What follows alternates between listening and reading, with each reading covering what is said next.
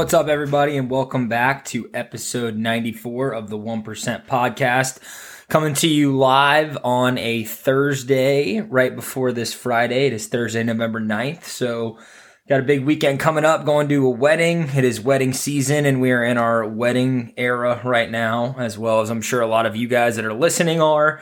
Uh, a lot of travel, a lot of fun, getting to see some people from college, getting to see some friends uh, old and new. So it's a very exciting time. And obviously, Nina and I are planning our own wedding right now. So that has been uh, not necessarily hectic because she's really taken the reins and done a majority of that stuff, which I'm very thankful for. Uh, but I just like to nod my head yes and agree on uh, a lot of the things, as I'm sure a lot of the guys listening to me can uh, can agree with. So um, yeah, it's been a crazy couple months getting everything scheduled, planned out, trying to you know go in between other people's dates, make sure we're not putting weddings back to back to back to back because we have so many weddings and making sure we got time for ours as well as other people's. So crazy time, but uh, a lot of fun. Excited for uh, the next few months and uh, next few, I guess, next eight months or so, and what's to come. So super excited. The uh, Chiefs, my football team that I was coaching, sixth and seventh grade down at Chastain, we made it to the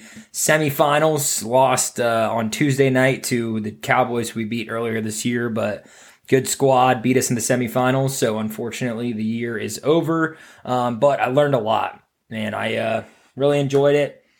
Learned how to you know, try to build up younger kids that are, you know, these kids are 11 and 12. So I haven't talked to an 11 year old in probably like six years, uh, just because I haven't been around any younger kids um, since I went to college because I have no reason to be around young kids. But anyway, with that being said, you know, it was awesome getting to try to teach them leadership and development skills, as well as obviously teaching them how to play football.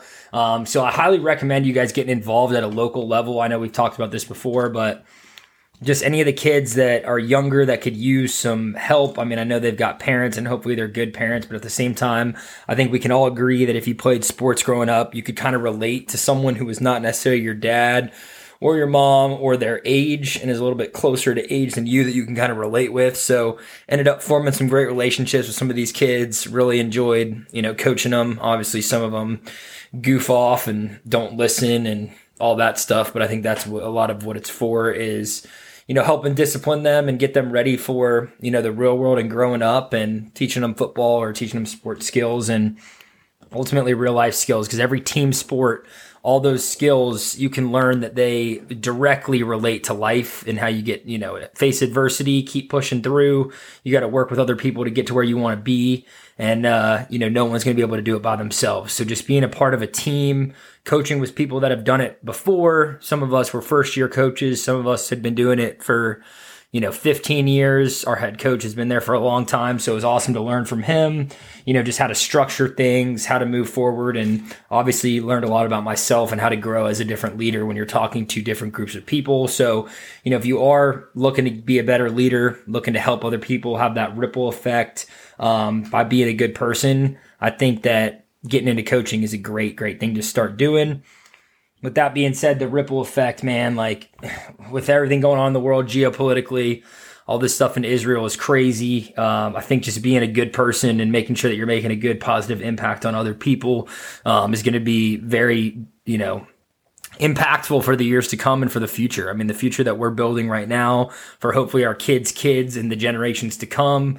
You know, I want to be putting out a, a ripple effect of good things. So all you people that are trying to do that, um, I mean, make sure that we're not only doing that to other people, but inside your family and, uh, have a lot of kids. We can't be letting people that are bad people have a lot of kids and, the good people not having a lot of kids because I think that uh, you know not to say that everybody that's having a lot of kids is a bad person or anything, but uh, I think that what's happening in the world is there's a lot of people that are having a ton of kids and the parents aren't necessarily super present in the lives, and it's uh, causing some obviously bad ripple effects with what we've seen inside of America and outside. So. That being said, I gotta kind of talk on this. Uh, someone that I work with, her stepdaughter, um, name was Rose Lubin, went to Dunwoody High School, and when she graduated, decided that um, she wanted to go back to Israel, where she had visited previously. I don't know the whole story, so I don't want to misspeak or talk on this um, any more than I need to. But she was a border patrol officer in Israel. Um, started, a, I believe, a few years ago, um, and was obviously over there for what's been going on. Um, and she unfortunately passed away um, a few nights ago when a Hamas 16 uh, year old attacked her. So um, please keep their family in your thoughts and prayers and everybody over there with everything going on. It's been a tough situation. Uh, she was 20 years old, so you never want to lose anybody, especially a 20 year old and an American citizen that was over there, you know, protecting um, the homeland. And, you know, it's crazy that all this is going on and it's very very sad. So their family is over there in israel right now. The funeral was uh, in the middle of the night last night because it was um, in israel obviously and the time difference is uh, i believe it's like seven or eight hours. So it is just a very very sad story and uh, she from what i heard she was an awesome girl. So please please keep that family in your thoughts and prayers. And I also just think that it puts it into perspective that life is a lot shorter than we think it is. We don't always know that tomorrow's promised. So we can only do what we can with today. So I challenge each and every one of you guys listening to this to go make a positive impact on somebody's life because you never know what it could do. And it could always be your last day. It could be their last day. It could be both your last days. You never know what's going to happen. So I, highly, highly recommend just having a positive attitude and a positive outlook and, you know, getting that ripple effect in the positive direction to help the world in a positive way. Cause that's why we're all here is to leave this place better than we found it, or at least, at least that's, that's what I hope that we can all, all agree on. So please keep her in your thoughts and prayers. Um, rest in peace, Rose. And, uh, man, just very, very sad. So, um, on a lighter note, you know, to kind of move on, I think that uh, I'll talk on the marathon training a little bit for anybody that's getting into running or looking to get into running if you're trying to lose weight or get in better shape, uh, I highly recommend signing up for a race and pushing yourself to um, do what you'd like. Uh, you know, do what you need to do um, to get in better shape. Start with a 5K, do a 10K, do a half marathon, do a marathon, do an ultra, whatever you want to choose. Um, but all this running, I mean, I've literally shed like 15 or 20 pounds in the past five or six months. Like I'm feel like a twig right now. I literally weighed 175 this morning. I don't think I've weighed 175 since I was like in high school. Um, not even, maybe in middle school. So, uh, or freshman year of high school. But anyway, it's been helping me get in a lot better shape. I've been writing some workout plans and some uh, doing some accountability with some friends. So if this is you and you want to get started in the right direction, I'm more than happy to write you a workout plan for free. Um, I could see myself potentially moving on and doing something like that in the future by hopefully coaching people and helping them get to where they want to be.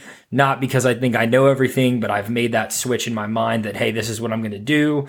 Um, and the main thing and the main driver that I'm trying to tell people is because I always thought that I could do these things for a couple weeks or a couple months and then everything would turn around and then, you know, everything would be smooth sailing downhill from then on. It's not the way that it works. I think that we all need to get it through our head that it's a, a mindset, mindset shift and it's also a life change because when you start doing these things, if you think you're just going to do them for a couple months, then you can stop or pull off the gas or whatever the case may be. Um, you're just going to go back exactly where you were. So I would get in good shape and then I'd stop working out as much and eating like shit uh, after I've been eating healthy and on a diet and all that good stuff and think that, you know, I've accomplished my goal where I wanted to be. So now I can, you know, ease up and relax a little bit. That is not how it works at all because you just fall back into the same old habits. So, one thing I've been trying to push uh, to friends that I've been talking to is like, this is a full on life change, and you're going to thank yourself later for it because I always think like, I want to be able to coach my kids and run around and play with them. And I also want to help do that for my grandkids. So, I know that you know, being able to work out and being in good shape and exercising and eating healthy is going to help me get there. So I think that if that's your goal, man, it's never too late to start. But I mean, the earlier you start, the better it is. So I've got some some templates that I can put together for you, personalize something to what you want to do. If you want some help with that, and uh, I'd be more than happy to you know help you do that so um, as far as the marathon training is concerned anybody that wants to get into it i got some advice for you and that would be start slow uh, pace yourself where, you know, a lot of these runs, you want to get them done as soon as possible. And I'm still kind of doing this, but I've realized that you want to, you know, pull back and run a lot of your runs in zone two, which is a, lower heart rate. And how you do that is you take 180 and subtract your age. So I'm 25. So my heart rate should be around 155 when I'm running these runs, which is an easy, like breathing through your nose and being able to hold a, you know, soft, moderate conversation while you're running. And it's hard to do and run slower but you have to run slower to get faster. So my goal for the marathon is three hours and 30 minutes. Never run a marathon before. That's an eight minute pace per mile. Um, it's a quick pace for just one mile, to be honest. I mean, it's not super fast, but it's pretty impressive for a, a, one one mile or a half marathon to run that pace. So in order to do a marathon, um, if I can get that done, I'd be very, very proud of myself. And it's something that I'm wanting to accomplish. So I'm gonna put that out there. But I would recommend everybody, you know, getting running shoes and getting fit for running shoes. I've found the Brooks Ghost 15s are what I wear. I love them. They're super comfortable. Um, almost like you got a cushion on your feet until you run run them into the ground, which I've done with four pairs now. So I'm on my fifth pair of those, and I really like them. But should probably get new shoes every about 200 miles. So I've run about 500 miles in the last five months. I've had to get three new pairs of shoes in that time frame, which is fine. But you know, you are going to be spending some money getting into these things. However, I think that the money is necessary and it's also, you know, a positive thing to do because I do believe that, um, you know, spending money on your health is a very, very important and necessary thing to do. So, uh, with all that being said, just wanted to jump on here again. Going to try and get these interviews going. I'm finally done coaching, so I got a little more flexibility. Got some people to book on the schedule. So, hope everybody has a great rest of your weekend. We'll be back with some interviews soon. Appreciate everybody tuning in, and I hope everybody gets one percent better this week. Love you guys.